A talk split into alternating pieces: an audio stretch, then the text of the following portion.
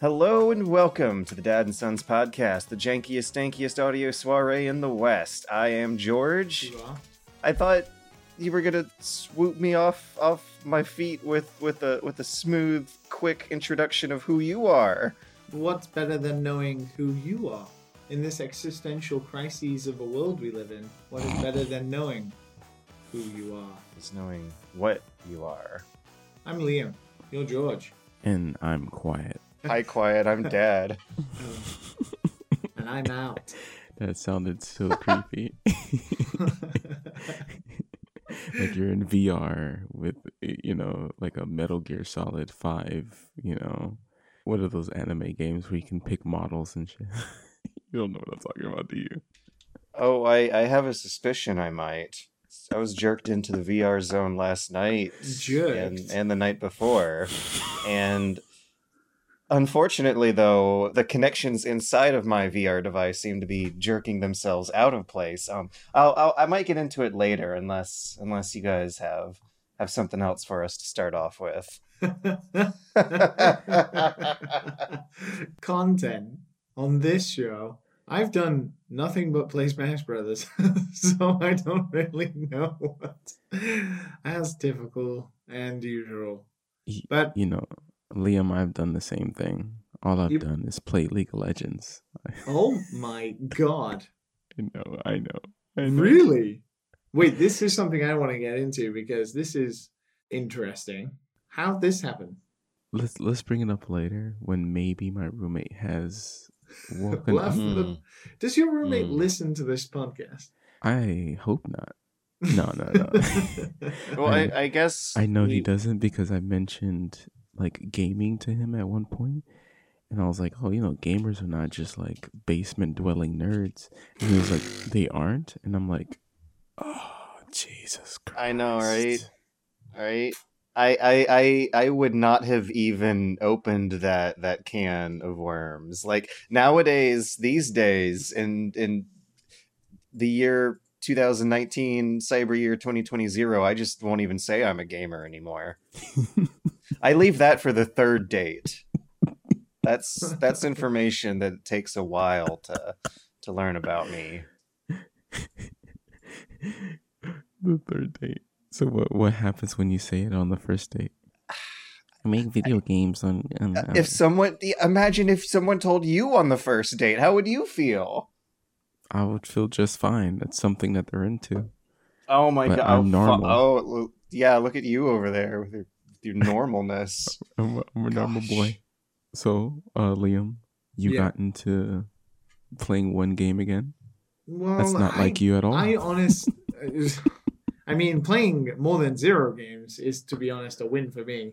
Smash Brothers has become more than it was. It's now like a lifestyle. it's a it's a lifestyle and a religion. Wow. It's a lifestyle game. It's it is literally a lifestyle game. In the office now we have six people who play every day, every lunchtime. If we have a spare minute, like, you know, we finish 7.30, 8 o'clock or whatever, before we go home, should play a couple of games of Smash? And then lo and behold, two hours later, it's like 10 p.m. going home, haven't played Smash.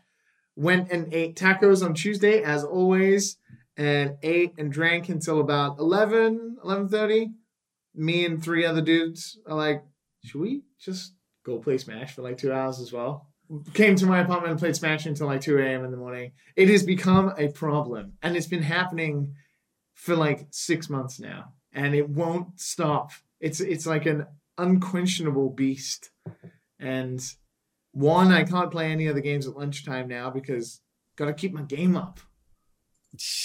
And two, I don't want to play any other game because Smash is so good, and it's become like a level where we're we're, we're all pretty good now, like pretty damn good. So it's really competitive, and some of the matches are really fun. But goddamn, I'm still only playing one game that came out three years ago.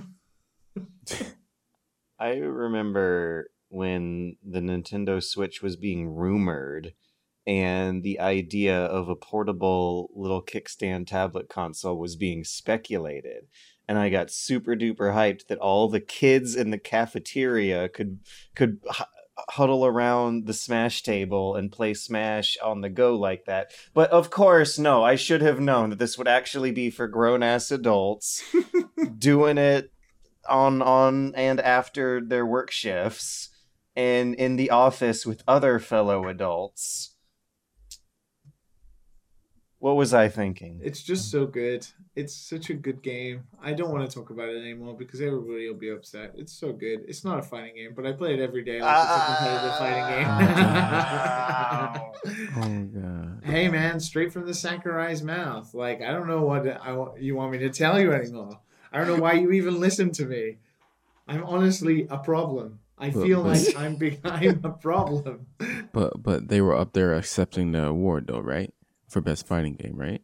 Were they? Okay. Okay. So what what he said? Oh no, sorry. But but, Sorry, uh, but Mario Smash is not a fighting game. You can take that award back. Best Mario Kart Tour won best racing game. Do we count that as a race? This auto, Wait, is that a real thing? yeah, it won Like- best racing game at Di- at the Dice Awards. Yeah, but are there actually pedantic people who will argue that Mario Kart's not a, a racing game, it's a No. party game? No, Mario Kart Tour, like Oh, League. is, is that like cell phone spinoff? that's the cell phone game, you know, with the auto driving, no multiplayer, nothing. That, that's a racing game still. God damn Even I feel a little dirty about that one. Actually. it. now that you've I'm- clarified that it was the the shitty cell phone spinoff, I'm winning you all over slowly. you're you're winning us over by having us lose our our faith and our happiness. I feel like our- I'm I'm looking at Matt, and Matt is just like disappointed he even woke up this morning. very, very. I'm looking up Mario Kart Tour right now just to see what what you're talking about. I mean, it's obviously got carts in it. It's freaking racing. I I I remember people complaining about it on Twitter for two days, and then I completely shut that game out of my mind until just now. Like a lot of of cell phone controversy stuff just flies off me because it's it's water on a I'm- duck's back. I'm- Anyways, I mean, it's old, isn't it? Like being mad about cell phone games. That was like a thing in like four years ago. Apart from I was a young everybody who was really angry about the Diablo game that I I talked about. I don't know if I'm mad about cell phone games, but it still kind of feels fills me with a big sadness. Like they they started out in a place that I believe could not have gone where they are today. The really really creative stellar examples of excellent cell phone games are something unique that would not have happened otherwise, but there's such gems in this market. They're hmm an incredibly small amount of the percentage that the industry turns out. I play a lot of mobile games these days, just because of the availability. I know. I fucking know. Okay, I know I'm a problem. But that's where the world's going. Like like get with the times, grandpa. I'm I'm going to have to figure out how to play cell phone games too eventually. I don't think there's any way you can compete with that long long long. I don't know. This, this it's like Spell Tower last last week or the week before. Like it's just fun, and it's right there in my hands. Oh, I did another uh, Sayonara Wild Hearts run, and um, that game was intended, or at least had its first release as a Apple mobile device. Like you, you did not have a normal controller. You're supposed to click and drag your character like an endless runner, and uh, I'm I'm wondering what that would be like to have have a little 45 minute playable album in your hands rather than on the screen if that if that might add something to the experience. I bet it's a hell of a lot more technologically impressive on a small screen too. Were you So- playing with iOS controls? Wait, you're playing on Switch? No, right? I've I've been playing the Switch port for it. Oh, for okay, it. right, yeah. Because the iOS controls are absolutely garbage for that game. Mhm. It's sad. Uh, but but I do want to redeem myself a little bit before we before this embeds itself, guys. I got a new PC. Yay! Nice. Nobody could see Matt's face lighten up and smile. Yeah, yeah. There was it was a lot more body language than it was verbal language. It was the most action I've seen him in about three years. It's because we haven't had a face cam. True. but How does it feel? new I got a new PC. It's a pretty good one. I didn't I didn't put it together, but it was it is a custom built PC. It's it's pretty good. Can I and also uh, in case people didn't know, I moved into a new apartment. I think we spoke a bit a little about last week that last week. So apologies if my mic is still a little echoey because I don't own anything apart from maybe a brand new PC now.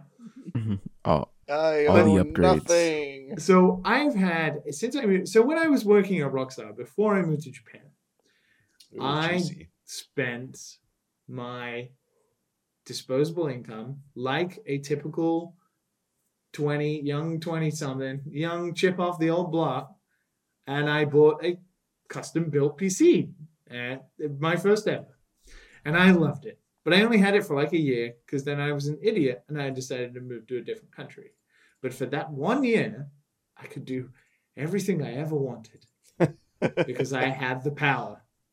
Now, since I moved to Japan, when I originally moved to Japan, Japan and PC gaming and building PCs was not very popular at all. But as George, I think you noticed as well, like in Akihabara and stuff, there is a Yeah. ton of PC stores and stuff now. Like Razer has a shop there and everything. So PC gaming in Japan is becoming Mm, mm, mm, quite popular. Not, I wouldn't say it's super popular still, but it's it's It's it's been real cool to watch that happen. Yeah, like Steam nowadays is full of Japanese releases. Yeah. and ten years ago it was not. it's it's great like uh and that's awesome because it means of course more japanese developers are working with pc and stuff like that anyway so that was kind of not readily available so buying equipment in japan is either way expensive or just impossible so i had a shitty laptop for ages that wasn't powerful enough to do anything barely able to put together this podcast as we've mm. had so many mm. trouble in the in the past and also I had crap internet as well because I was using the portable Wi-Fi stuff. Well, now I'm all settled down in Kyoto, and all that is the dust is settling, and all, and the new apartment is rising.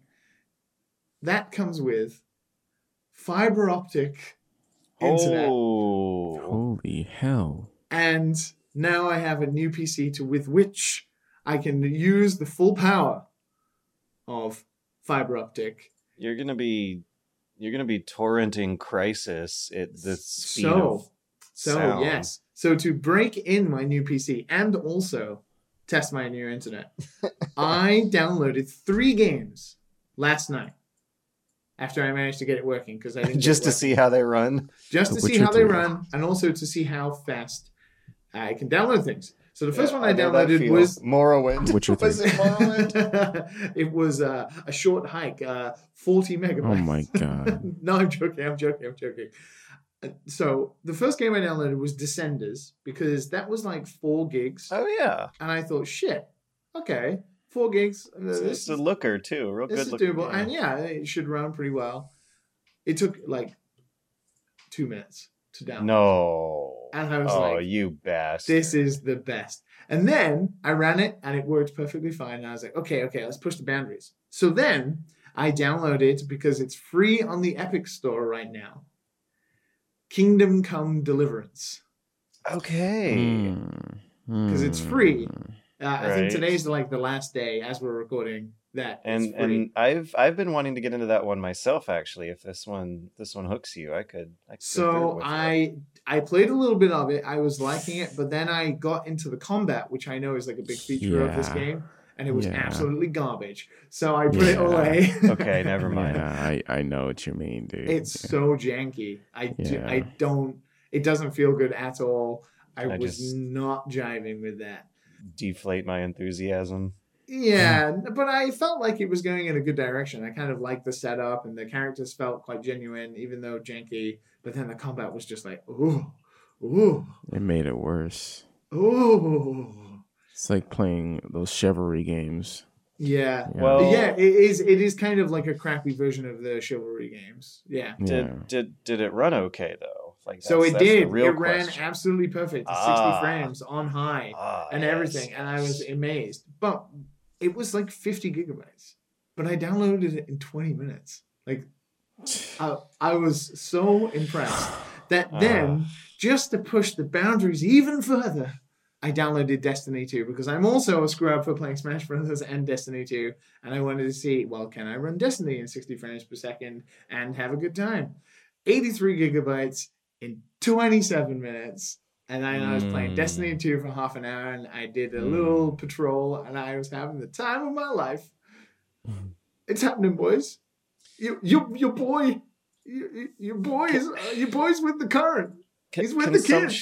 Consumption is is is a disease like like everything you've been describing to me i'm just like yep yep how does it feel mm, it sure is nice that you're here and then you talk about your download speeds and my internal dialogue just like starts turning into stinging pain because i don't I, I will never have that because that's something that it's like determined by by your area and we just got Yeah, no. Comcast. So I don't. What is the maximum speed that you are told that you can have?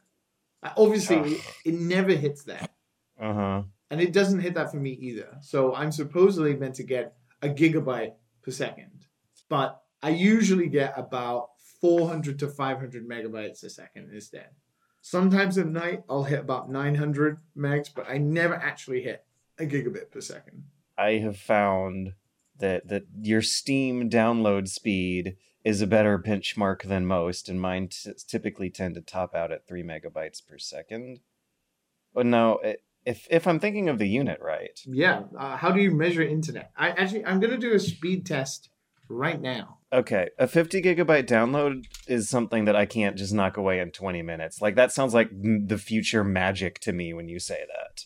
Like that's Yeah. I have to slate a day out. I might go to bed before something like that finishes. It's So that's the thing. four usually, hour, five hour thing. yeah, usually something like that would take me, you know, fucking uh, ten days on portable Wi-Fi to ever download, and I would have capped my data at three gigabits per day, uh, like Oh, a thousand times over. But now it's just unbeatable. It's so good. It's probably not even the best. People are listening now, probably laughing at me, but to me, it was literally like No, Heaven. no. There's no way some people are laughing at you. Let me tell you, some people still got Spectrum and and Comcast here.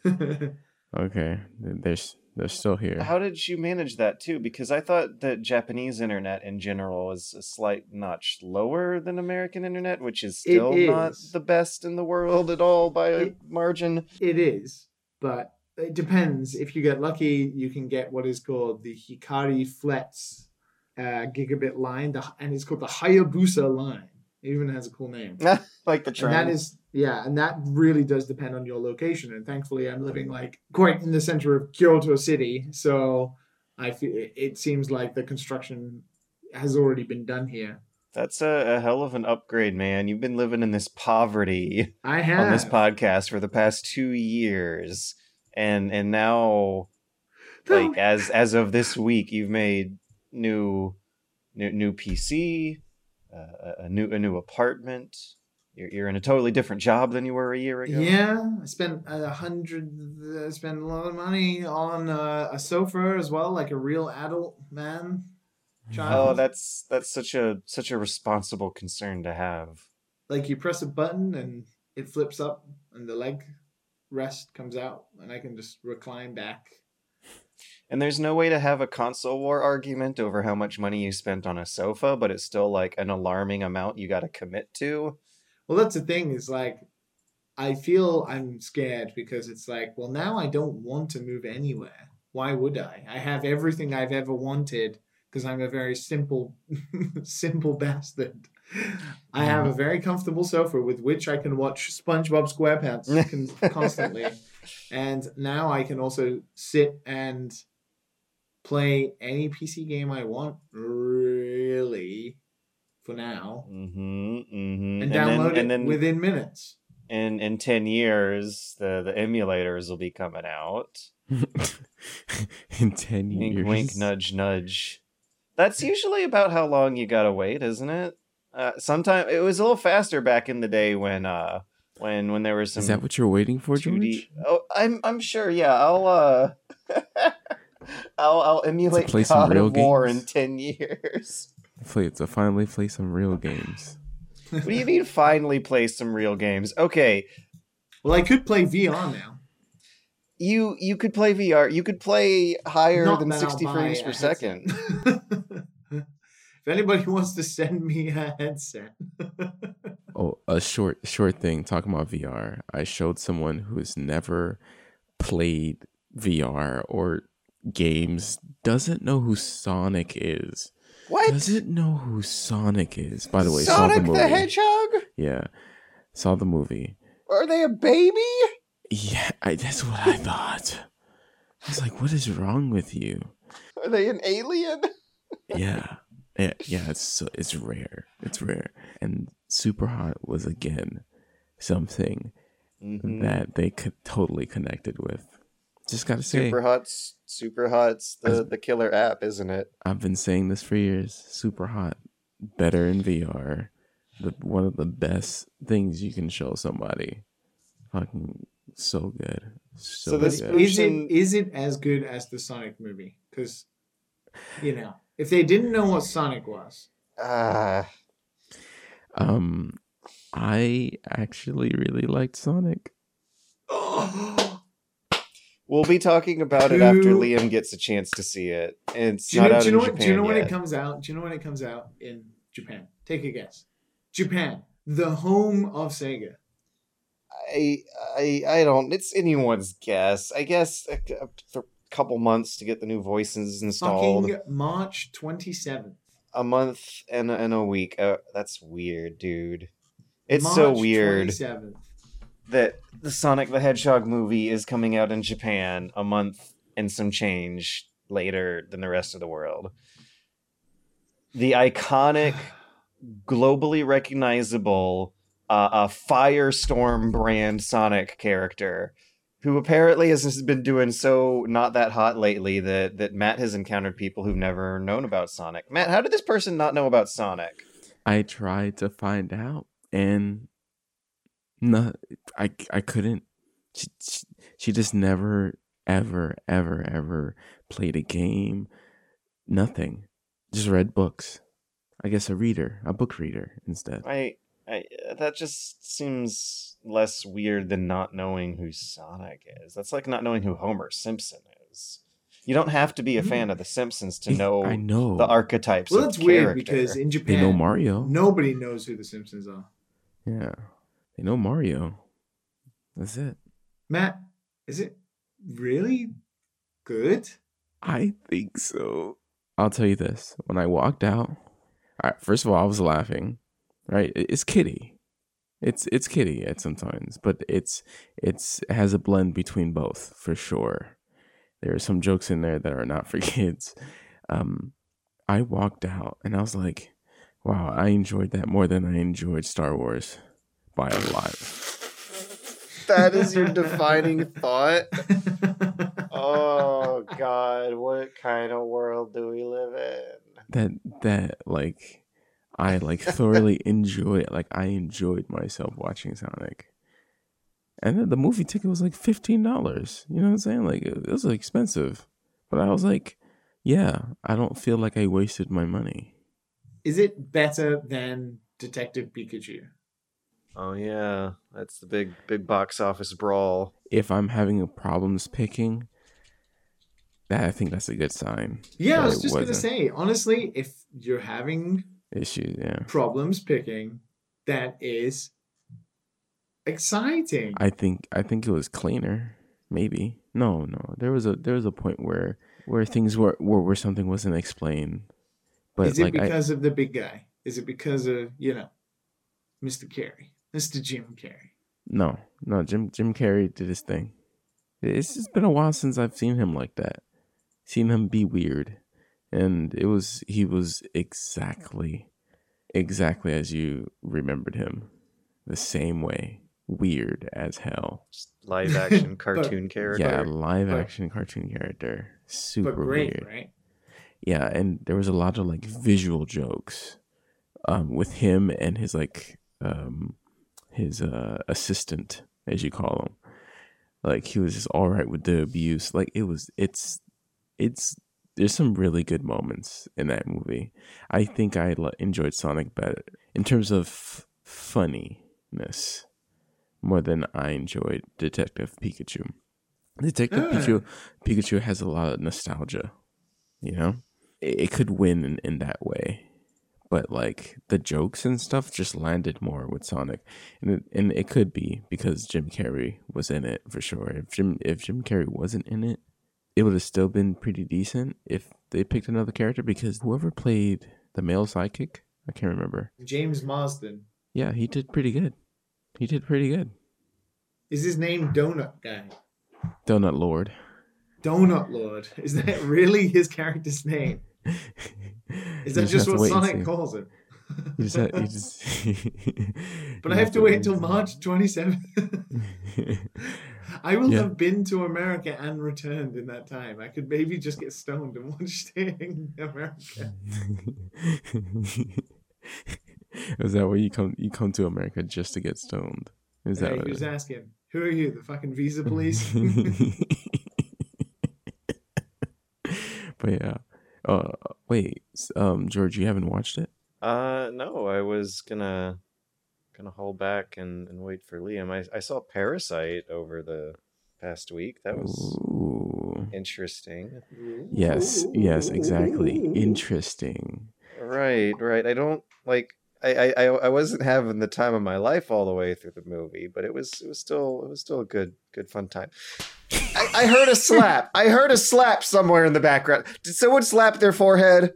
I, I think that was my my um my hand popping when I was. It wasn't. It, it wasn't exactly what I was expecting, but I don't know what I was expecting. Now I don't know what genre you call it. Like, because it's it's like a comedy, but it's also a horror, it's but called only for like comedy. the end. Yeah, black, black, very, very black. British people invented that shit. But yeah, what did uh, what, what, what, what were you guys talking about last week when I had my headphones out? Now that I'm, now that my ears are no longer virgin ears, I mean, we don't want to tread, retread old ground. What we want to hear is what you think, and then Mhm. react to how you think. Yeah. Um, I, I, I, I thought it was a little hard to believe that that there would be a guy locked up in the basement for that long and no one would have We noticed for like most of a talked about decade. Sonic. What's what's Sonic got to do with this? That you find a man living in a basement unrealistic. Well, oh, uh, Parasite has a much more realistic setting than Sonic the Hedgehog. It's it when when you're watching a movie about someone living in a David Cage house with very bad heating and air circulation, it still looks like a realistic enough situation that there would But be. there, are- we- there are what- plenty of stories of like people living in people's attics and coming down to eat food and stuff like yeah, that. yeah, yeah, like Arrested Development. it's and, terrifying. and the Diary of Anne Frank. You got you got a whole genre to explore there, sure. But what I want to say is that um um I'm gonna I'm gonna I'm gonna unload a, a top secret George secret, right? Right here on the podcast, okay? I If you'll it's a secret. remember um around last winter I made a big 50 minute video on on media literacy, right? Yeah. It was it was the longest video I'd ever done. And when I was making that video, I did not leave my room for 2 weeks.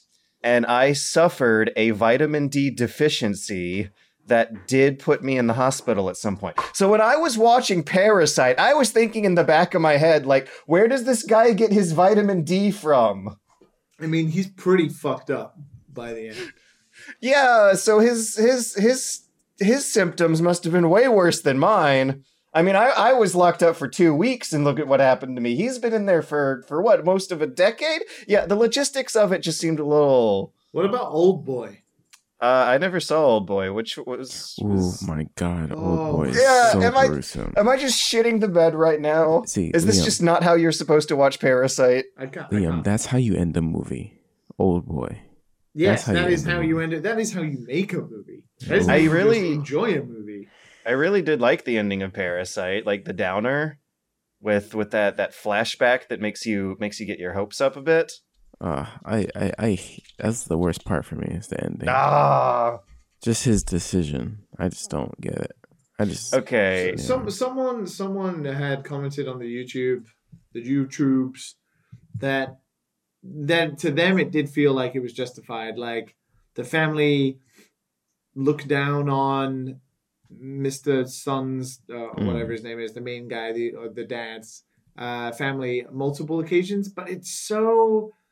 Whilst I know what they're saying, it's so like subtle. It's so just like the It's idea very- of institutionalized, um, class-based Like- stereotypes. like right? it was revenge on society rather than that one individual person. The, like, the only one they can describe that makes me think, oh, okay, maybe is the Jessica, like when Jessica gets stabbed and then she falls over and then the rich dad runs in to get his kid and stuff. But then I'm thinking, well, of course he would. Like, yeah. he wants to fucking protect his his child, like over his like what art teacher? Like what? Come on, of course he's gonna do that.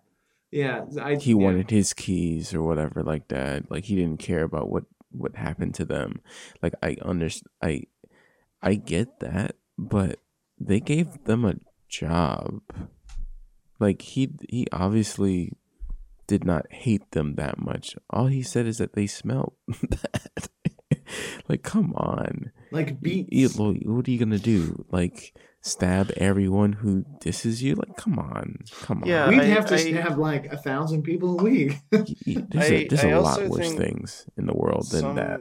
Some of the social nuance and commentary didn't translate over. Another really stupid thought that I had was in the beginning when they um get their scam worked out and they have all of the old help fleshed out of the house and their new help, their whole family is hired in, and and they go back home and huddle away and and and secretly plan out the next clandestine move of of their scam. But the what I was thinking in the back of my head, like, huh, it, it seems to me more like they had actually founded a business and it wasn't that bad whatever they were doing. Like like it was conniving and mischievous but it was still like legal i guess from my perspective. I was like shrugging and being like it seems like like they actually founded a successful business. Why do they think that's it's that bad? I mean they don't have their licenses and everything but on the moral scheme of of of bad things to do it's there's there's much worse I mean, if the the girl is learning English and the kid's behaving because now he has a babysitter who teaches his art, and the driver's driving, and the the mother is cooking ramdon, that's fine, right? The driver hands uh, the father a fancy business card and is like this company is is super exclusive and and and legitimate. And the whole while in the back of my head i'm thinking you more or less did fund a legitimate company with your family and got everyone hired doing something they're good at. Isn't that how it should work? Maybe that's actually the point. I think, uh, yeah, a lot a lot of it is about deception and lying to gullible people because they have money and they can throw money at the problems. I don't know. I feel like I understand, and it sounds weird, and I don't know if it is true, but I do feel like, from some sense, I do understand it from an Asian point of view because, like, having taught Hmm. in schools and stuff, I see it like a, a lot of poor kids. Like, I, George, you came and stayed with me in Okayama. Like, it's not the most affluent of areas in Japan. Japan still has a real problem with people don't have money. They don't have money to buy clothes and stuff like that. They live in old houses that are falling apart. So, like, there's a lot I can see in what I've seen here in Japan that translates to Korea and the class based society there that Parasite describes. Mm. So, you know, yeah another another thing that i i thought was weird was how much they love their the rich family and and constantly shower them with compliments and and appreciate them and i feel like if they were westerners there would be more hostility in the relationship by by default Man, it's like Americans are the worst workers. i don't know man the french workers they'll kidnap the boss and riot and have a revolution Oh, never mind. uh my psvr is dying Wait, that's, that's not so very you- good. Yeah, it's not very good, but you it sounded like it completely broke. But you got I back thought- to us like a couple yeah. of days later and you had, had you'd done the thing that most people would have done almost instantaneously, which is Oh. I, I i got i got details i got details okay then. But you wiggled a cable. It's more than wiggling a cable I I I was uh, sitting down to to play some PSVR a few a few nights ago, and I noticed everything turning into sand in the visor. Uh, there were some weird white beige colored pixels that were showing up. It was like a um a dead pixel effect, except screen wide, just a certain color would completely blank out into white until eventually the whole screen would gradually turn into white pixels. And while while my fun animated PlayStation wallpaper was moving I would see this uh pattern of pixels go in and out with the animation and till the whole screen would turn into white pixels and then just flicker out. And it would uh, go in and out depending on my head movements and i thought it had broke. I, I was not able to get the picture back on i did jiggle cables. I unplugged everything in and out. I checked on some guides. It said that's always a good first step to take and that did not fix the problem. A few days later i decided to give it another go before putting a phone call in to send it back to the PSVR factory and found a little box that's placed about four to five feet down the daisy chain of cables coming out of the headset, which is right around freaking foot level. When you're standing up with the PSVR, this little box is going to be dangling around your ankles. If you're sitting down with the PSVR, this little box is going to be on the floor. And if you get in and out of your chair, it is liable to be under your foot when that happens. And I had a, I have memories of doing that. I have stepped on that box before in the past.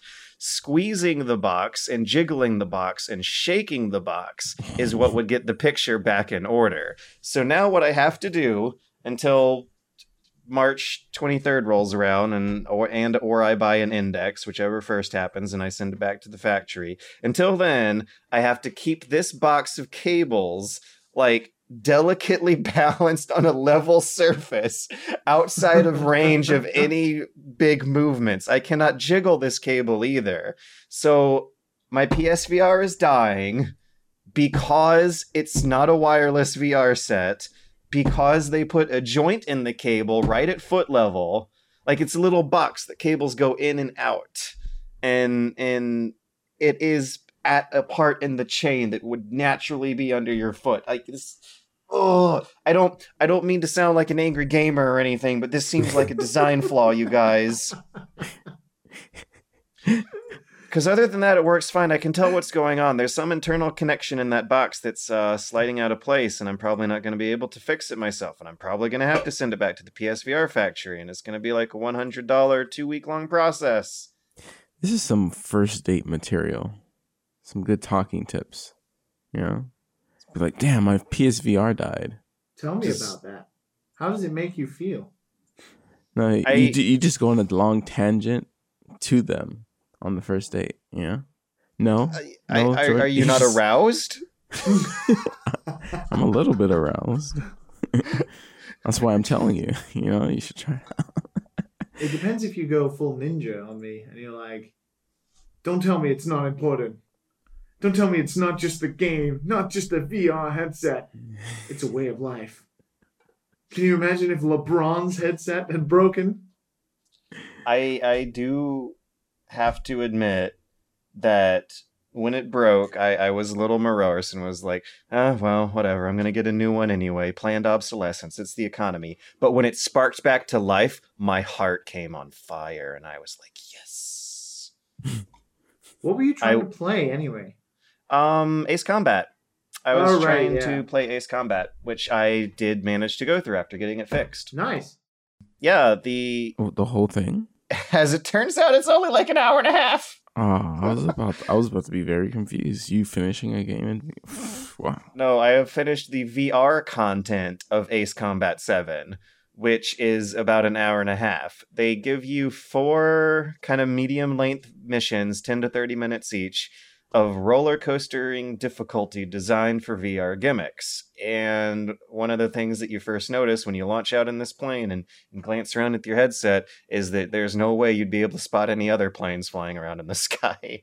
Oh. You uh yeah, the the resolution's so low that a lot of your your combat is done basically by AR markers and radars and other other visual aids.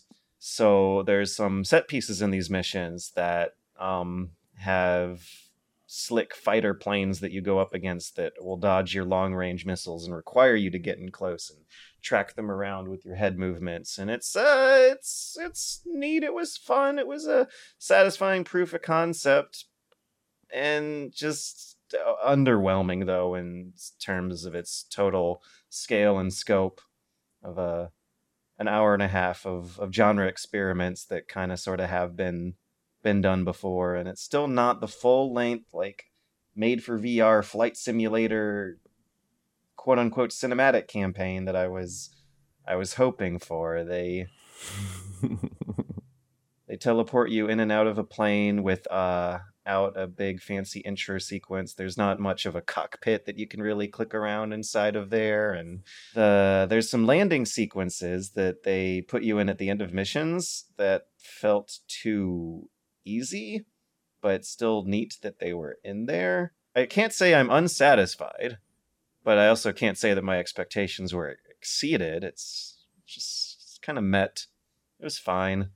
How is it when you're like taking off and stuff? Supposedly that's like the woof factor. Okay, there's some cool scenes uh, that they have um, planned during these takeoff sequences. Yeah, looking out the side of your plane and seeing the horizon, um, like steadily go out of line with your own frame of reference is always always a great stomach trip. But they had one fun scene planned where you're taking off from an airport in the middle of it getting bombed. I don't know why why the bombers don't hit you, but for some reason you're flying out of this this landing strip that has other planes crash landing on it and uh, all, all all the enemy bullets just miss you. But I had a weird thought in the back of my head where I was just like, "Huh, it's it's this is like that Iraq war footage, except from the other side." Oh god. I, I always I, I always had a morbid curiosity what it looks like to be down there on the airport while it's getting bombed, rather than than in, in, in the Call of Duty. Well, you remember the, the Call of Duty, the Modern Warfare one, the original one. to sign up for this. There and they they make it the big joke about it. Remember the Death from Above mission Oh, in, in 2007 right, that's with the black and white camera, and, and you hear like the soldiers laughing in the background of this airship. Oh, Like, it's- so it's a very dehumanizing experience and this weird introduction of one of the VR levels of Ace Combat 7 shows you what it looks like from the other side. I would And pay, it's like I would pay to watch a video of George c- going to the army for, for training and then a mission and then coming back and comparing it to how VR works. well, I mean, I'm not going to say that that hasn't been like a kind of keeping me up at night like revenge journalism power fantasy. what if I do go to war? I, I don't know if they still do it, but I totally remember back in um 2006 2007 seeing photos from the military and from from journalists covering them of how the US military was using Xbox 360 controllers for piloting bomb de- defusal robots and drones and stuff like the metaphor has been stated many many times there's definitely something to look in there What? What? I mean, it's better. It's better than using like Ouya controllers. Because can you imagine how many mistakes would be made if they had used like Ouya controllers? Do you remember how hype that was? You remember the Yeah. Kickstarter or whatever they were on? Kickstarter doesn't feel as old as it is, like the Ouya campaign and all that. Yeah. Remember when when America's Army made America's Army the video game recruitment platform to try to get kids to join the military during the years the Iraq invasion was happening? Yeah, I remember the cover. I remember the cover. The the game's big gimmick was that neither side looks like a terrorist because no matter who you play, they'll always look like the good guys. And the irony of that completely sailed over everyone's head. Wow. We're old. I also finally got to play Astrobot. Oh, while- cute. while How going that? through PSVR stuff. It's fun. It's good. It's great and everything, but that game got some very, very, very, very, very high review scores, and I'm wondering if that might have gotten my expectations too high going in. I remember when it launched out, both uh, the Japanese and Western reviewers were very, very complimentary, and there was one guy who I think did a comparison to Super Mario 64 that caused some some controversy and arguments over whether or not it's really a Super Mario 64 type moment. Yeah. Super Mario 64 from my memories growing up felt like a killer app defining how 3D games would work for for the next big chunk of that decade. And I think Super Hot VR has really been like what what is actually the analogous experience as as a VR killer app for how combat and motion and and interfacing works in VR compared to to anything like Astrobot because as Astrobot as polished and clever and slick and well designed by the book as Astrobot is, it kind of feels like a lot of the gimmicks that we've previously seen in Moss and Lucky's Tale ramped up to 11. Like Lucky's Tale was was a very basic proof of concept of a of a 3D platformer VR. I don't know if you played through Moss, Matt, but No. Moss is uh, a game that starts getting into the head movement gimmicks. Like you'll have to point your head at a reflection of the character walking through a different part of the level you can't see, or duck your head under a log to get a new vantage point. And Astrobot has a hell of a lot more of the latter. Astrobot has moments where you have to actually keep some good head coordination with enemies that you have to headbutt and dodge out of the way at the same time you're doing your platforming with your controller below. It's it's cool, it's cool stuff and everything, but it still is being done with a regular controller on a uh on a little bit smaller of a scale that doesn't involve your whole body. And if I'm if I'm strapping a kid into VR for the first time, I'm going to want to give them give them one of those experiences, the full body experience, if you will. full body. Yeah, if if we're gonna be trying to capture the magic of VR gaming as Super Mario 64 did for 3D gaming, I imagine the controllers you're using are gonna be wands instead of a traditional game controller. Like, Could you can you imagine being able to kick someone in VR in super hot? Just super just just kick the kick them with, now. with foot tracking. Foot tracking. Yeah, yeah, that's, that's the next logical step, right after the the knuckle controllers that track your fingers. Now you can pick someone's nose in super hot. All we're missing is kicking someone in the butt in super hot. Right. Being able to turn models around and smack other models with them. Oh, that would be so cool. and make freaky people sculptures. Yeah. You could put stuff around your ankles, right? And Yeah. and Uh, just move. have done it here. Um, in Cali, there's like a few places that have like full body VR by doing stuff on the ankles and stuff. When you go to GDC, you'll see some some stations that'll probably have something like that set up. I've uh, I've strapped myself into a couple, and it's always it's always a real interesting experience how those things barely work. Uh, Barely. at Gamescom, there was a VR treadmill I got myself into where, where you're like skating through through the environment. No kicking people in butts yet, but Damn it. It, it really does seem like all you need is an IR sticker on on a shoe, uh, like a f- few IR stickers at that, but still IR stickers on a shoe. Yeah. I mean, it can't be that difficult considering like the quest's head tracking and positional tracking for where your base position is versus you know, if you have the anklet AR reflective things underneath you and then all of a sudden they appear in front or behind you, you should be able to see, right? Yeah, I, I just I just feel like it's much easier to mass produce a head thing than a body thing. You know, Yeah. 'Cause Yeah. everyone's body is different, and that's just like asking for And lots of just the truth. returns and yeah, Like one thing I'm hoping for is a market for prescription replaceable lenses to become more affordable and normal. Because Yeah. I'd I'd be really interested in changing the lenses out so I wouldn't have to wear glasses in these headsets. oh I, my gosh, it would be lovely. I remember there was speculation that, that the Yeah. Oculus DK2 would ship out with that, but that's a feature that that it seems like they kind of forgot about because I guess it was more of a specialty item than mm, original expectations might have ever seen. But I'm still looking real looking forward to to the index and going through the PC VR content like uh custom songs in Beat Saber.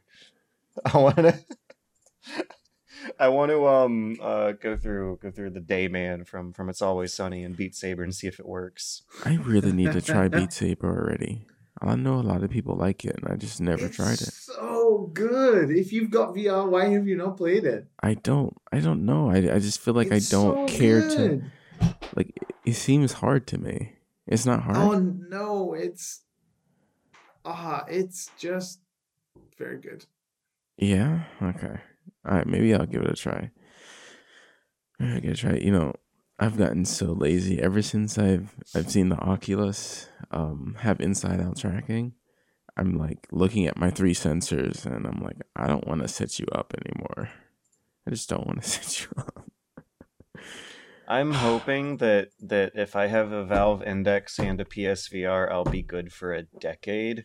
Because they did say that the PS5 would be backwards compatible with the PSVR, but I still, I, I'm I'm pretty darn sure they'd put out new controllers at some point, and I'm like half sure that they'd want to put out a new headset because the resolution is pretty low on that headset. But still, I'm hoping that that's my strategy is that that this will be a kind of future proofed setup. Oh, it needs a refresh for sure. like uh, it might might be low tech on the console side, but the PC side should hopefully be, be future proof for a while when I when I get it. Ooh, maybe with my new PC I could play Half Life Alyx. Yeah, you should be able to. 1060. oh, Mhm. Yeah, you can run almost anything you want now. I bet. Ooh, D- but probably I not- Need, I probably need not an an index. VR headset though. Yeah. Yeah, like you, you get get one of those Oculus uh new um I think the S is the S The now? Rift S and Yeah. the Samsung Odyssey, I think, are your two No, best no, budget no, level. no, not. Samsung. Don't do that. Don't do that to yourself. No, I, I would still probably buy a Quest. well, well, I guess you can still plug it in. So Yeah, yeah, I don't- yeah. do whatever you want, as long as you get something that's gonna last. Because I feel like the Samsung, you're gonna have issues. I feel like you're gonna have issues with the Samsung, unless they've solved the issues and now you can play anything you want. Like, can you go on the Oculus store with the Samsung? an app for that usually in most cases. I remember there being an app for that when I was shopping around for this stuff. There was a hack for right, Vive. right. That's not Like, really how you want to do things. As I recall, there had been measures taken either by the industry or by fans to ensure some sort of cross compatibility between these platforms after certain steps were taken. But, anyways, Mm. I got one last weird piece of media for you guys that I've been I've been going through for the past week. Here we go. Our Buckle up. I was about to say, are you ready? I don't think anyone's ready for this. Nobody Um, knows what this is. It's uh the Histories by Herodotus. I'm reading through the Histories by Herodotus. Okay, the Histories by Herodotus is is supposed to be the first attempt at making a hard historical record in in in in history compared to to that earlier you would have some official documentations and lineages of kings chiseled down on stone but trying to decipher what was happening from the average everyman's perspective was was something no one was bothering to record until presumably this guy. And so as such it's full of a lot of uh, romanticisms and inaccuracies and and straight up factual incorrectedness and and and some some fun scenarios. But also a lot of uh fun examples of this guy's skepticism coming through in what was a very very supernatural worldview. One thing that i think is really fascinating for me in particular as a big fan of games and, and world building and, and fantasy literature is how in herodotus's day immersive storytelling and religion had very very blurry lines between the two. And defined a lot of of very very important ways in which these people spent their lives. Like he traveled to Egypt and correctly deduced that the Greek gods were inspired by Egyptian gods but that they have different origins in uh, these different regions he's visiting And he doesn't elaborate, though, on what those origin stories are, because that's what you would have to go on a big, long voyage yourself and spend a hell of a lot of money in their respective environments to uh, to discover for your own self. So, like, like telling stories was how how they formed their worldview and also stimulated travel and trade and the development of culture itself and was not seen as a recreational, non consequential, harmless act of entertainment for hundreds upon hundreds of more years after mass literacy and printing technology develops. Like hearing a cool story about your favorite local god was something you would save up money for years and go on a trip across the world to find out about. And you would not have heard it any other way because it would have been passed down orally to uh, increase its value that, story. How how did Herodotus compile such history whilst being one man with not even a bike to carry uh, halfway across the world?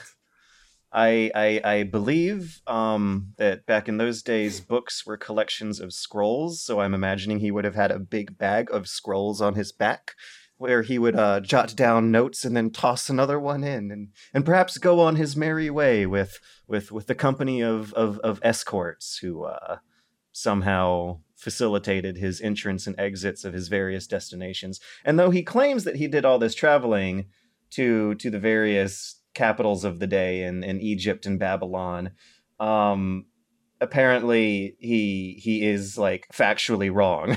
like if you uh, stack it up to the archaeological evidence of what ancient Babylon street plan looked like, it does not look like how Herodotus describes it, which in my head, I like to visualize him asking people outside of town what it looked like on the inside, and then coming back with the completed notes anyway to make it look like it wasn't a waste of time for all his traveling. the purpose is to prevent the traces of human events from being erased by time, and to preserve the fame of the important and remarkable achievements produced by both Greeks and non Greeks. Among the matters yep. covered is, in particular, the cause of hostilities between Greeks and non Greeks. Yeah, that's a, a very, very long and very, very direct, self-explanatory um, um first sentence. It's uh, it's fun how these ancient writers will will really, really ham up the timeless practice of saying, "In this next paragraph, I will describe the following stuff." he's really trying to waffle like on his essay. He's got an essay due, and he's really just trying to cram in as many words, waffling his way through yeah as, as someone who who does a lot of translating i i imagine you can you can picture just how wonky the english that we're getting out of something like this would be compared to the the grace of what i'm sure was much more concise original script. But yeah that's my that's my really really dorky current history nerd trip that I'm going through. I have a version I am the... amazed. I am amazed. This has been like a fascination of yours for a solid two years since you played Assassin's Creed, Creed Odyssey. Yeah. And now now you've been to Greece. And and I I am reading through several ancient You Greeks. read the Iliad. You made a video on it and we're still here at least once a month. Well, Total Roy about it. Total Roy Total Roy has yet to come out, and uh, neither does um uh, uh, that Ubisoft adventure game. I, I, believe it was just called Heroes and Monsters, and very very generic name. But I'm oh, still oh, yeah, I'm the, still the, getting the myself a little bit hyped for Total Roy Total War Troy. You said Roy about eight times. I know, and I kind of just want to leave like, it at that. Total Roy. Total Roy. Because I'm just going to go with here it to and party. Pretend, and pretend I know what that is. Me and Matt are totally on board with Total Roy. Gods and monsters. That's that's that's its name. Uh, anyways, yeah, no, monsters and Roy. There's still there's still something something to get out of of going through the classics. You know, besides uh, profound lessons about the beginnings of history. I'm very confused. Yes. How how how did we how did we talk about history just now? because it has to do with the magic of of stimulating your your imagination for entertainment. Like that turns out to actually be the the purpose of life for hundreds of years for a lot of people in history. What do you dig more, history Hmm. or video games? I mean, aren't video games the logical result of the historical Oh my- oh processes? my God. Let me re- let me Oh my rephrase the question. Oh Yeah. my Do- god. Do you like history more than video games right now? I I I Don't answer I Don't answer. that. I I Don't answer. that. I like going to the break. Mario's trapped in a new adventure. He has new friends. He has new enemies. But will he save the princess? In Paper Mario. Rated E. Hello, hello, guys, and welcome back to uh, um, th- this this podcast that you're listening to. This this podcast that you're listening to tries to talk about the news every week, but there's Sponsored by the Greek Tourism Board. which is funny because wasn't one of the first stories that I had when when I was over there about how bad the poverty was getting. Yeah, now look at all of the tourism we're bringing to Greece. Spending money on things is generally good. That's that's that's a, a very simple way of, of of describing a complicated phenomena. But if you spend money on Greeks, then there will be less poverty in Greece, right? Supposedly, if you spend money on video games, there will be more and better video games in the world, right? Such is the complex economic theory behind crowdfunding platforms such as Kickstarter, who recently hosted a wonderful 101 crowdfunding campaign by Platinum Games to uh, get remastered versions of that game ported to the current gen major platforms. It's kind of a weird, complicated situation because it's not a Kickstarter for a new game. It's a Kickstarter for new ports of an old game that may or may not be actually owned by Nintendo. No one actually knows because they didn't want to clarify in an interview how how the the licensing handoff process worked. But this is also more about establishing Platinum Games as as a developer that can do their own self-publishing more so than one that would rely on a publisher to try to get a deal like this through, which might technically make these wonderful 101 remasters that come out indie games. I am in I am in awe that one you were able to segue from Greek tourism through to crowdfunding video games. Secondly, I actually don't know what to think about this uh, Kickstarter because on the one hand, I'm totally stoked for them. Why not? If they want to release it on a new platform and it costs money, but you know they don't have the spare capital to do that because it's risky. Because the first time the Wonderful One on One came out, nobody played it. Well, it was on a Hell, go for it. platform that no one had that time, and this time it can come out on all the platforms everyone has. Yeah, but Is it good? this is actually one platinum game I didn't enjoy that much. Hmm. I didn't like. I don't know if it's going to be different on Switch, but I didn't like the controls, and they really put me off. They have you doing some drawing on the touchpad, if I recall.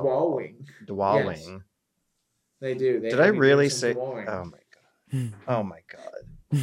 I've just, I've just, I've, I've, my, my enthusiasm, the romance is. Did I really say drawing? Ah!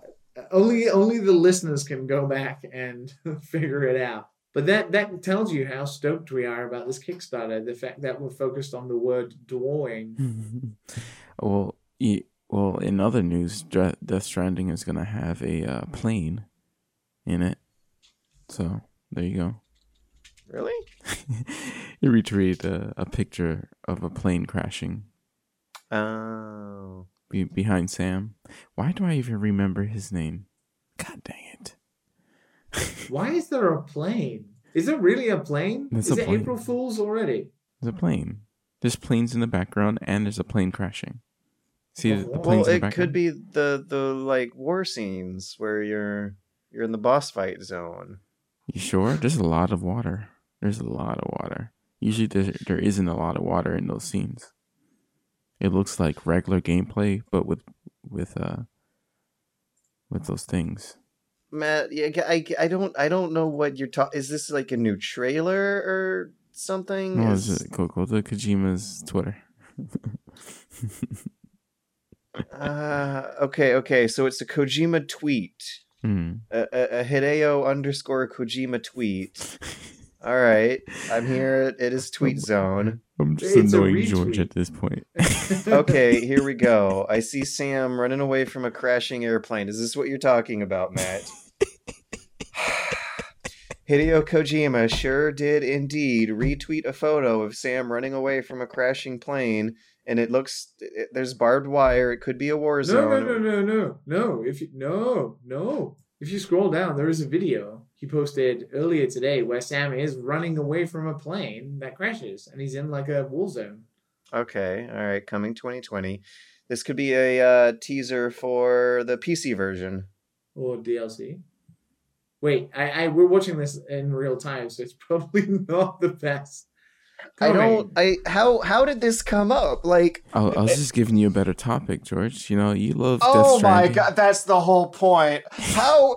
Okay, I was messing Hideo with Kojima George, was and a little took me t- a seriously. little teaser video where Death Stranding has a plane in it, and that's a way better topic than the Wonderful 101 Kickstarter, which a fan actually requested us to talk about, and Oh. now we're talking about it, and we can't even do that oh. right. Oh, Do you guys want to play the Wonderful 101 on your Switch? Well, because they have you do drawing and stuff on the Wii U pad, so I don't know how well it might work on other platforms. Well, if they use the right thumbstick instead, which works way better, and it did it in Okami as well, I think that would be great. Oh, But- that was the trick. Yeah, but like, it got over like what? A million, five million dollars already? Like, fair play. Like, if that's what people want and, you know, they get it. Fine. Uh, these these goals are really really interesting. So this was a Kickstarter for ports, and so they have a very by Kickstarter standards, fifty thousand dollars starter goal is not a lot, and that's just for a Switch port. For two hundred fifty thousand dollars, they got a Steam port. For five hundred thousand dollars, they'll do a PS4 port. For one million dollars, they're going to add a time attack mode. For one and a half million dollars, they're adding an extra mission. At one point seventy five million, you get a soundtrack, which is weird because you can't rip it from the game. And anyways, whatever. It's it's a goal. It's a goal. It's there for the goal. Two million dollars is a second extra mission, and they're on their way to get that. So it's not just going to be a remaster of Wonderful 101. There's going to be a couple extra missions in there as well. I feel weird about this because I always feel really queasy and dirty whenever fan money is involved in the exchange. And it also seems like the fan money is going to the studio in a more indirect way than usual. It's not necessarily funding development so much as funding these ports and remasters, which I guess still But- counts as development, but But of course it does. I right, mean, but it's not it a, it's not a money new to ports. But the game is there already. The game But is that's there. That's not already. how making games works. I Don't test me, Matthew. oh okay. Well, This well, I'm uh, obviously. Tell me, like, so are they gonna have to redo it? It depends on what engine they used, right? I actually don't know what engine Wonderful 101 used, but it seems like Platinum have both their own engine and also they use Hmm. Unreal. I think they used Unreal for Nier Automata. And it depends on what they're using for that, right? But Bayonetta and Vanquish, the double pack remaster thing came out yesterday for PS4. So they are obviously putting games left, right, and center to Steam and PC uh, and PS4, and they've done that for Vanquish. They've done it for Bayonetta, um, the Transformers game as well, and Nier Automata. So they they know how much it costs to do it. Mm. I, I, I guess they're factoring in the, how much it costs in dev time to pay the people to do it inside the studio, as well as it costs for the marketing on top of that for each different thing. But the most expensive thing out of all of that, and, and the reason why probably PS4 is the highest, is because like you have to go through certification and you have to go through like TRC checks and all this kind of stuff. And Hmm. like to submit to Sony on that kind of thing can cost like twenty thousand dollars every time. So because you've got to pay Sony a bunch of money for them to pay people to test your game for like two weeks, and you know it's a, it's a lot of money. And if you fail certification, which you always do first time round, uh, you then have to pay more money again. So they're probably Wow. factoring in like what their highest averages i- is and that kind of thing. They're definitely probably covering their own ass a little bit.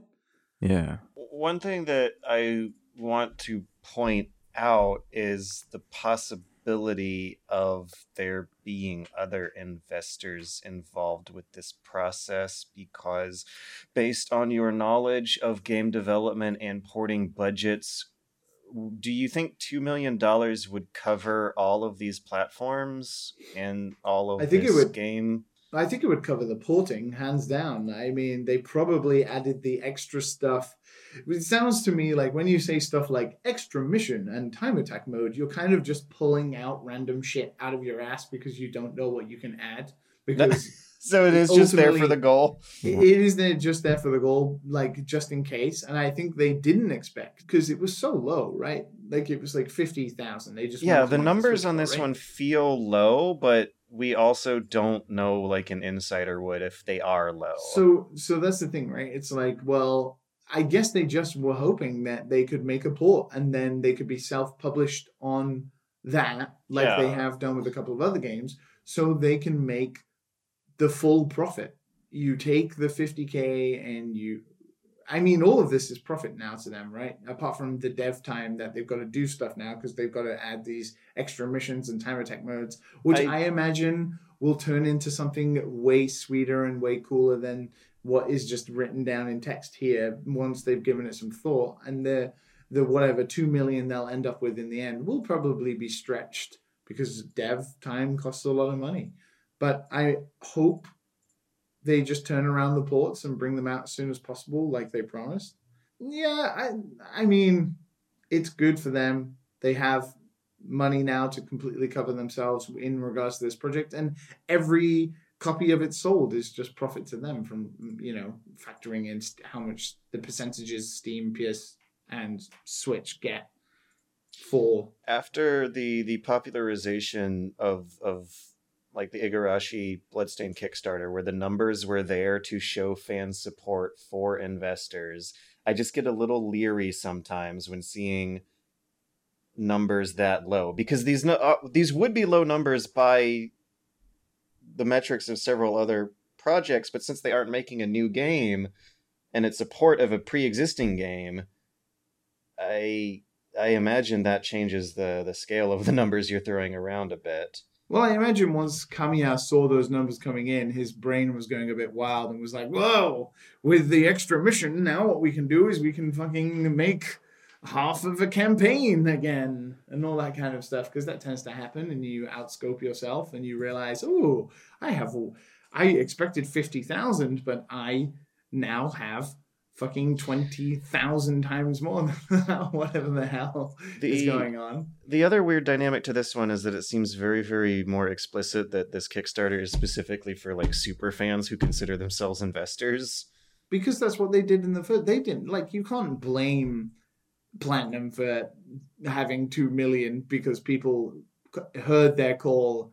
I think they were smart and they were like, well, fifty thousand is not a it's not a big goal on Kickstarter for a, a you know a company like Platinum. So it's like, well, we want to give this game a second lease on life on the most popular platform in the world outside of the PlayStation 4 and we just need this amount to do it. Can you help us people who are really big fans of this game? And uh, well, a lot of people own a Switch now, I guess. Yeah. I, I wonder if they're taxed. Are they taxed at the end of the year? So- what do you mean? so Kickstarter wasn't in Japan for a while because of weird tax laws to do with Japan and stuff. But yeah, there is now some things about specifically Japanese Mm. uh, addresses for Kickstarter. They are taxed in certain ways. yeah, because that could factor into the cost. Because the taxes here, you know, you get your check and you're like, oh, that's right. Uncle Sam came in there, stole some of my money. Fucking tax. man. It's fine. It's only like 30%, and I'm sure it'll buy some very, very nice bombers. Bomb. All right. Anyway, let's um, talk about better Switch games. Let's all go to a deserted island together. Thirty percent of your wages. Speaking of capitalism and wages, Animal Crossing Direct.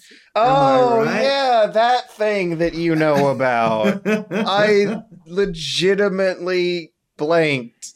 capitalism, Nintendo Switch, Thomas Nook, Bells and whistles. Bells and Miles. Now, Is it, very is briefly. it good? Well, it looks good. Wait, wait, it didn't come out yet? I thought it came out already. Why is it taking them so March long to make an Animal Crossing game? Why is it taking so long to make any game? Animal Crossing games they used to come out like every couple years. What's happening? No, they here? didn't. Well, it is coming out every like it's been like four years. Yeah, I might just be out of the loop. You're Oh, four always- years is a couple couples. So Okay, okay, I, I don't even know. I don't even know where to go from here. Anymore. We went from 2001, couples. 2005, 2008, 2012, and then there's a big gap from New It's- Leaf to New Horizons. Eight years, eight years between. between But some games. people, everybody who's played New Leaf is still playing New Leaf. and they probably don't want to switch over too early. But you can, you can uh, transfer a lot of all of the stuff you've made in at New Leaf via a QR code in the Nintendo Switch app on your phone into your game on the Nintendo Switch. Yeah, I, I stand corrected. We were all playing Animal Crossing Pocket Camp a couple years ago. That's that's what was going on. So uh, the game looks great. It looks like Animal Crossing. There's a lot of neat features in it, like multiplayer online and uh, eight players on one island or something. I obviously it's not going to be as easy as that because Nintendo make terrible online systems. Is that real Um, time? No, I, I don't know. They weren't like very clear. asynchronous? Because that would be fun to do like a Stardew Valley sort of setup. But it does look good, and like I think about the Switch, and I think about portability, and I think about just you know break, breaking out the Switch for ten minutes and like planting some trees and fitting some furniture, and I'm I, and I'm excited again. But it comes out the same day as Doom Eternal, and then four days later, That's not the same audience, though. That can't be the same audience. Am I wrong? I would You'd be I- surprised I would- that I my would be- Twitter feed. yeah I would say the Venn diagram for this is way bigger than you think. oh my god, are you kidding me? That's I'm- I insane. mean, I- That's I want to insane. play both. Like, do you think that the Sonic movie had such a big box office hit just because of the kids it was intended for? No, you, you know what I saw? I saw a lot of old farts like us going with their kids. Okay, so they can bring their kids, but they're also gonna have a good time. Yeah, Dad, we don't want to watch fucking Sonic. We don't even know what It's a it kids is. movie. You fucking, it's a kids movie. I, oh my god! I just love how like the, the the the standard issue vanilla media preferences of our generation include liking both Animal Crossing and Doom. like that's just normal to go from one to the other. I have enjoyed the uh, the Doom Eternal uh, Twitter account posting on the Animal Crossing news updates, like like when the direct was announced for uh, the Animal Crossing one today. Uh, the Doom account was immediately on it, like, "Will Isabelle be there?"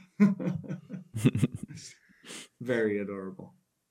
So I'm reading that they have an in-game app that gamifies the game and creates a progression system. For what? Doom or Animal Crossing? What are we Animal talking about? Crossing. This is this is the miles uh, that you're talking about. No, this is like. Oh wait, The is that? Nook Miles app is essentially a collection of quests. When you do things like catch a certain number of fish or collect a specific amount of twigs. Oh, I think that's just like their XP kind of thing. Like you can have currency, but you also can have like XP, but it's not directly XP. Instead, it's this miles thing. gotta gotta have gotta have a checklist progression, Yeah, of don't know. course. but it seems fine. It's it, it- it'll be good. I think. You know, it comes out at a very busy time, but as Matt says, the audience isn't the same. But I imagine the Venn diagram is rather large, so I I think it'll still sell. I'm, I'm pretty sure. Like, I don't know how you mess up a, a Animal Crossing game. Like, it's pretty basic. Oh, I'm sorry. Oh, Pocket Camp. Pocket Camp. Shitty. The, the shitty cell phone spinoff. I I felt was a was a look into a dark future yeah. where where your furniture has to charge up for an hour before you can sit on it for a microtransaction. Oh, or dude, I remember that. Well, I mean, they're not gonna put that in a Switch game. That's just like asking to like kill your your game, right? Stranger things have happened, friends. Yeah, I guess so. Yeah, like you can Uh, build, you can like build your. Earth now. Like, like this yeah, is probably can, like, gonna terraform yeah, your entire island after a certain point. and jump over really- stuff. Apparently, I'm pretty sure you couldn't jump before. I, I don't know. I don't remember. You could, you could, That's you what Animal not jump Crossing needs is a jump button and a, and a QTE system. yeah, so like, I, I think, I think it'll be all right. I don't think, We, I don't we, think we have a up. checklist progression system. We we will need a jump button Yeah. and some iron sights. If it's Stardew Valley, This, if it's Stardew Valley and there's more stuff than the last one, and all the dialogue is cute, I think you're good. we we Yeah. need some helicopter crash sequences. Yeah.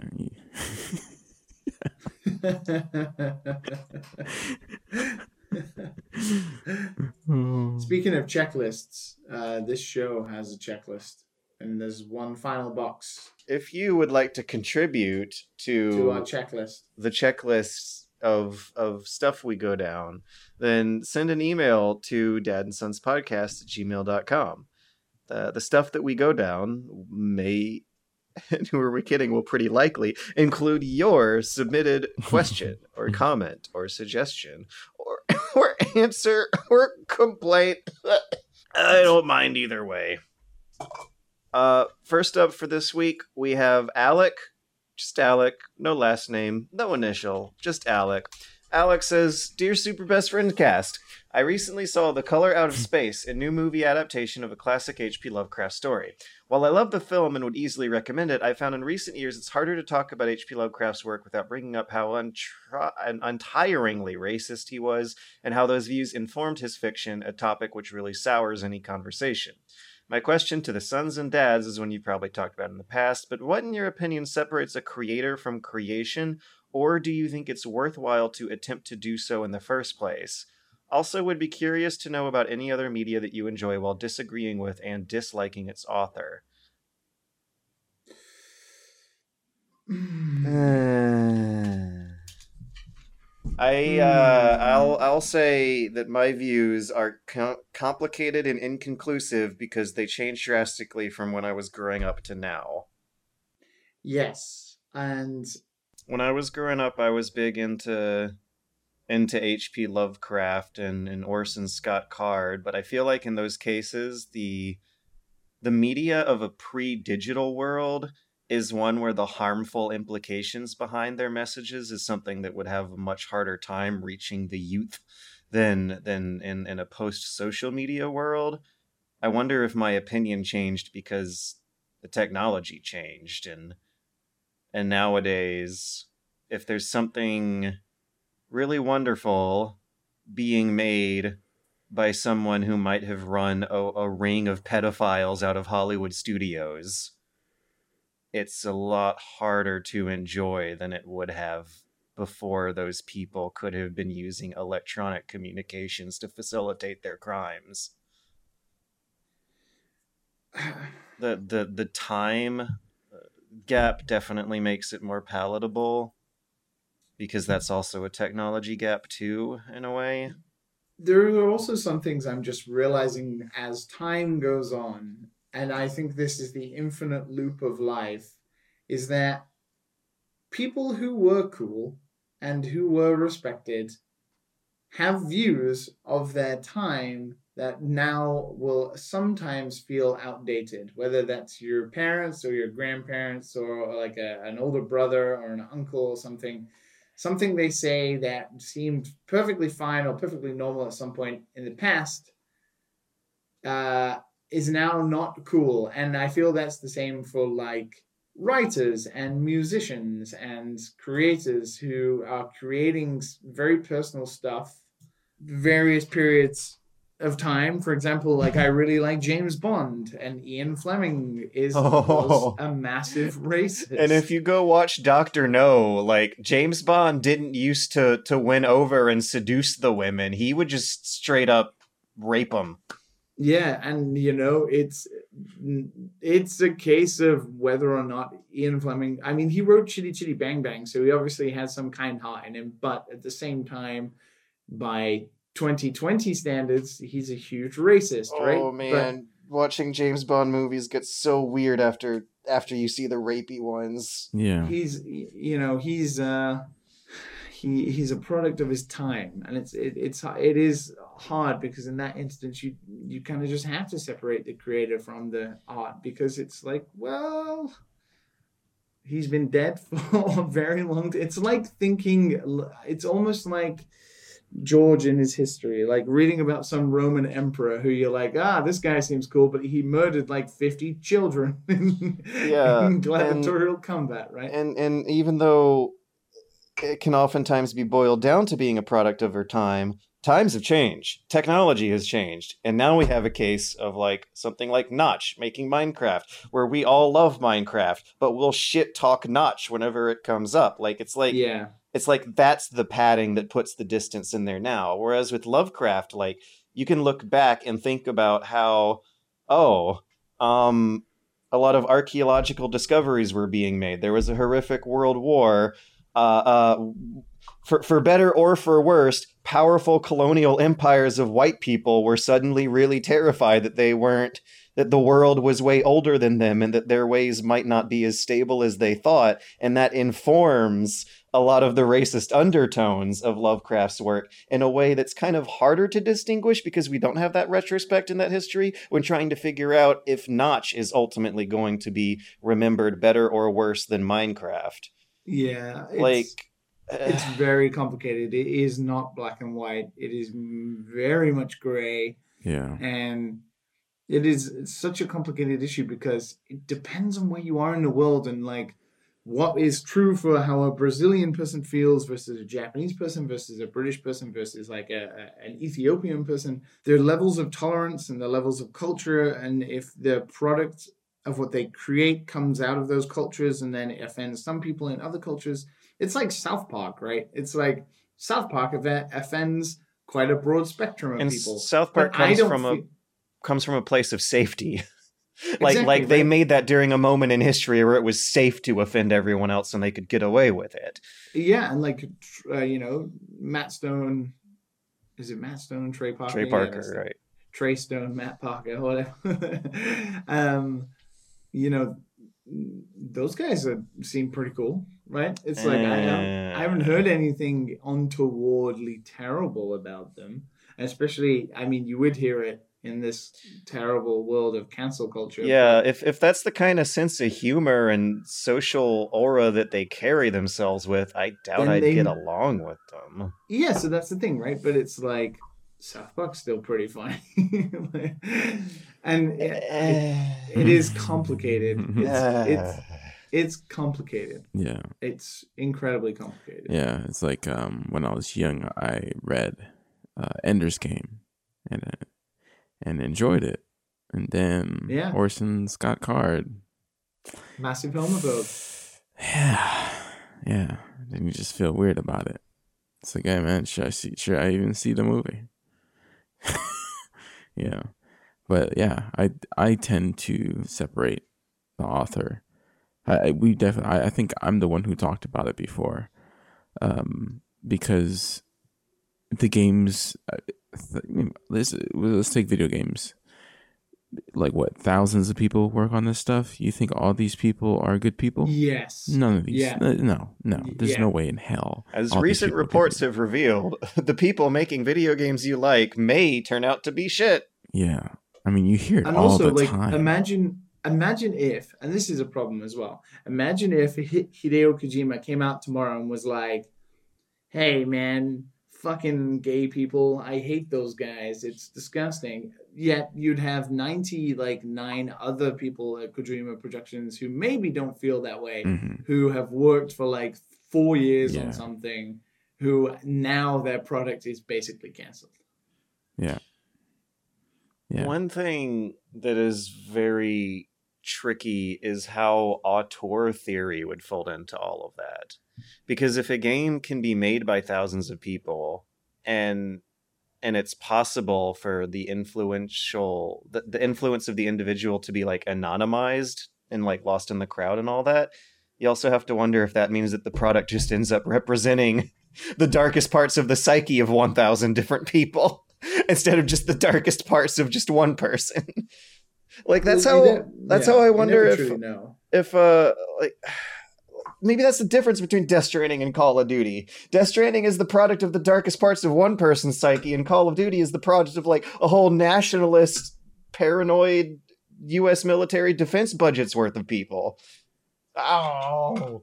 Anyways, we should move on before we go cra- before I go It's- it's- crazy. it's something we're going to be discussing forever. Like we are always going to be discussing because like music you like now, like for example, like rap music that is about like shooting Hmm. gang members and stuff like that is like who knows in 20 years time where even the mention of murder in a song could be considered in the court of law as a a, a murder attempt or something. Who knows, right? You just never fucking know. And you know that most of them don't even gangbang.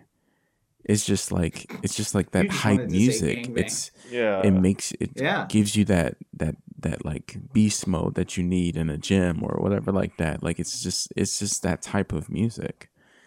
Yeah. Agreed. Yeah. yeah. It's it's it's it's interesting. Have you guys ever seen a movie called uh CB4, I believe is the name?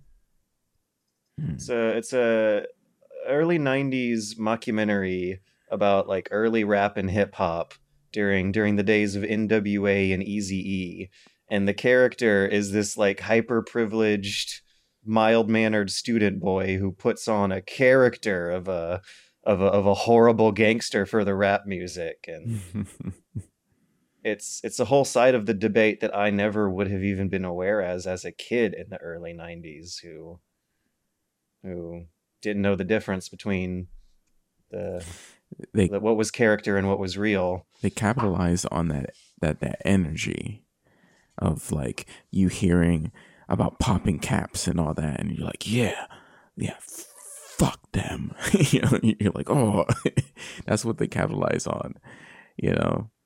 And yeah. Games do it. huh?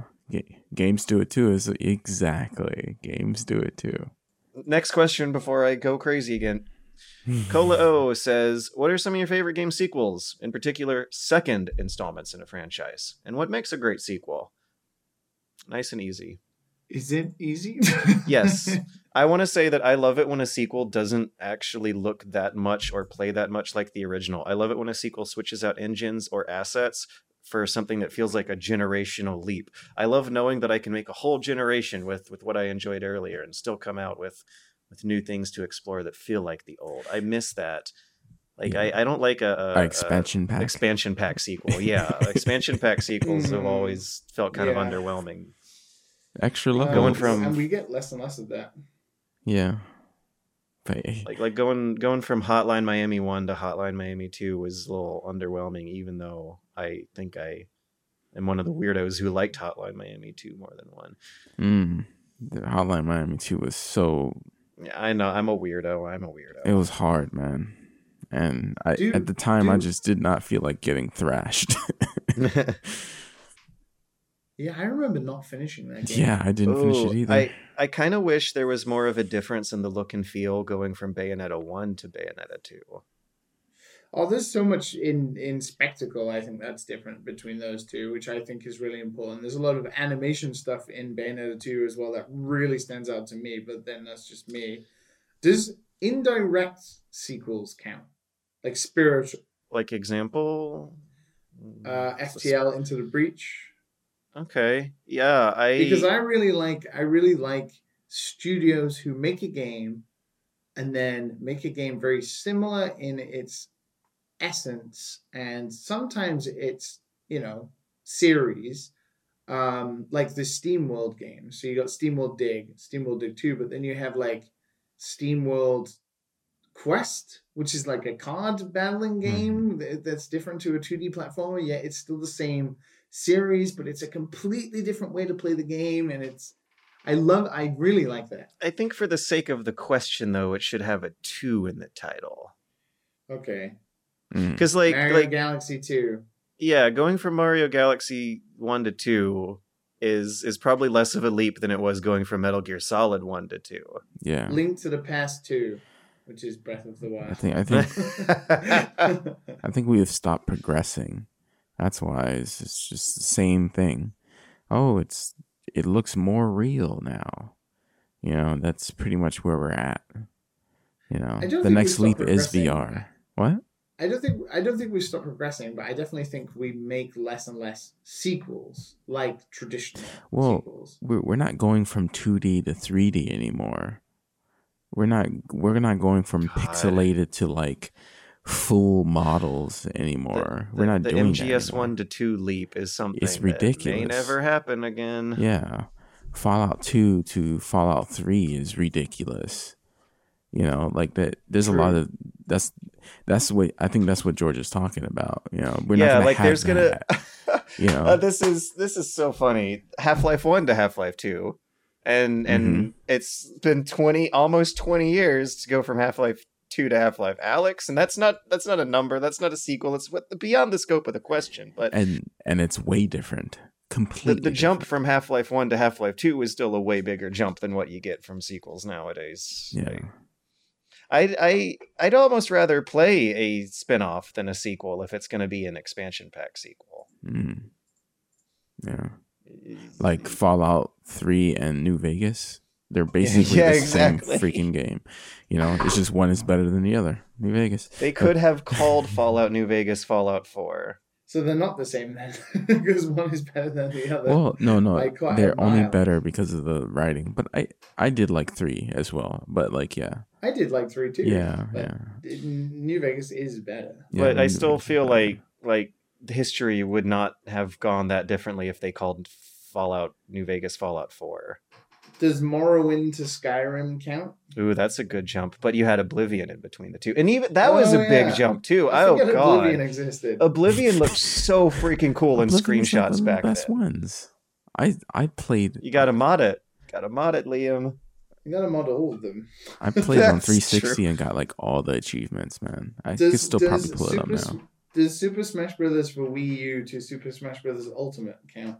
That's a small jump. Yeah, that actually is what And I yet would. It's a massive jump when you play the game, like the feel. In gameplay And- wise, yeah, yeah. It- It's so different, It and it's Like- such a better game. It's so much better as well. Also, this is favorite, so I can do what I want. Fuck you. Yeah, yeah. Well, that that's definitely a jump. They, why would Smash Brothers one, two, three would would sound dumb for Smash Brothers, right? Like melee Yeah. brawl, that sounds way Brothers better. five. Yeah, Ultimate. Mm. Mm, they should call the next one Punch, and then the next one after that Smack. No, no. Ultimate needs to be the last. Smash Brothers Smash. Smash Brothers Crystal Meth. Oscar G says, "Oh, this is always always good to see how our opinion changes throughout the weeks from this question." Oscar G asks, "What's the dead genre or mechanic that you guys wish would come back?" I don't know how dead it is, but I am craving a good uh, city builder game right now. I I wish there was more competition going on in the city builder space. Is there not? I mean, there's tons of like factory build, like Factorio and uh, resource management based stuff where you build cities and factories.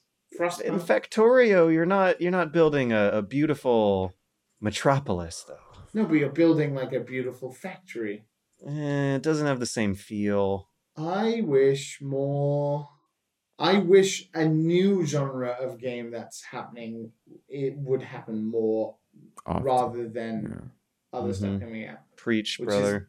Yeah. which is more like social game stuff like uh almost like local multiplayer is new generation like people together with like different devices doing things. Like there's this game I saw on Twitter the other day, which was like it was based around silent discos. Do you know what that is? It's a silent disco. Where people go to like a disco and a DJ is playing music. but Oh, yeah, wear yeah. and there's like different channels you can do. But the way this game works is that say you're playing with like six people, everybody's listening to music, right? But there's only one other person listening to the same song as you. And you have to try and figure Oh. out who the person is by you know dancing and then trying to figure out like the way they're moving and the and the way they're uh, interacting and stuff like that if they are dancing to the same song as you and it looked amazing and it looked really fun That's actually pretty More good. Yeah. yeah more like social stuff like that like sebastian johansson's joust i really wish more stuff like that would happen Yeah. I, I play Jackbox a lot with yeah, friends. Jackbox, Mhm. Jackbox is such a good example It's of such a good I want example. more. I want more stuff like that, like almost board game level of in, local interactivity, but you can do it in a video game way. Only video games can create. I'm I'm so happy that Jackbox kind of caught on with the normie crowd, like in a mainstream oh, way, you know. Oh, it's so. Oh good. yeah, yeah. Because so, it keeps so, so coming good. out with new Yeah. games. Yeah, like guys and, and everyone can play them. Like there's no entry learning curve. sons and It's daughters. brilliant. If you have parties, you got people coming over the house. Get that game. You will not Yeah. be sorry. It's it's so nice being able to play a game with like a room full of normies who don't play games. Yeah, yeah. It's very easy, and everyone uses their phone.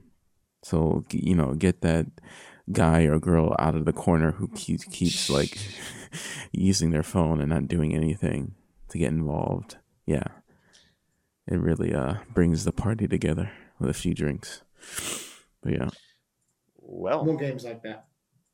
Sorry, that didn't answer his question, but yeah. Yeah. Um, Well, I would love to climb is- monsters again. Love to After what playing monsters?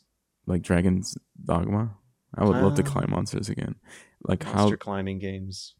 that is kind of a little mini genre, isn't it? Yeah, yeah. Monster climbing. Monster climbers. like like uh, Monster Hunter. It's not. it's not necessarily Colossus, dead. Monster dead Hunter, mechanic. Dragon's Dogma. There's some indies that that did the concept too, climbing on top of giant bosses. I, I would love harder RPGs to come out, like harder, um, uh, in depth um, customization when it comes down to your skills and stuff. Like I feel like things have gotten way too easy recently. like everything is just easy. I mean, back then you used to do some crazy builds, man. Whatever. That's not gonna. That's not gonna. It's not gonna come back ever. You know, I do enjoy some easy stuff every once in a while, though. So I'm I'm looking forward to uh, the new stuff. next couple years of, of VR. Oh, me too. Me too, bro. You Me too. go through the PC library and whatever whatever rides the maybe me coattails of Alyx. too. Dude, dude. Oh, we can all play. We can all play. Oh, snap. Maybe me too. No. So when you get one, we have to play Rec Room. We have to play a lot of stuff Oh, together. Ah, yes. God. You got when you you guys got- come to Japan, we can play, of course, Smash Brothers, but also Jackbox.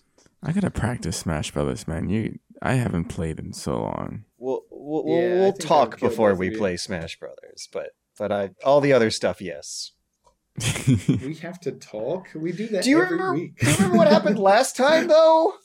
You- yeah, you, made poked you very me. angry. You poked me in the butt. You sexually poked me on stream in front of everyone.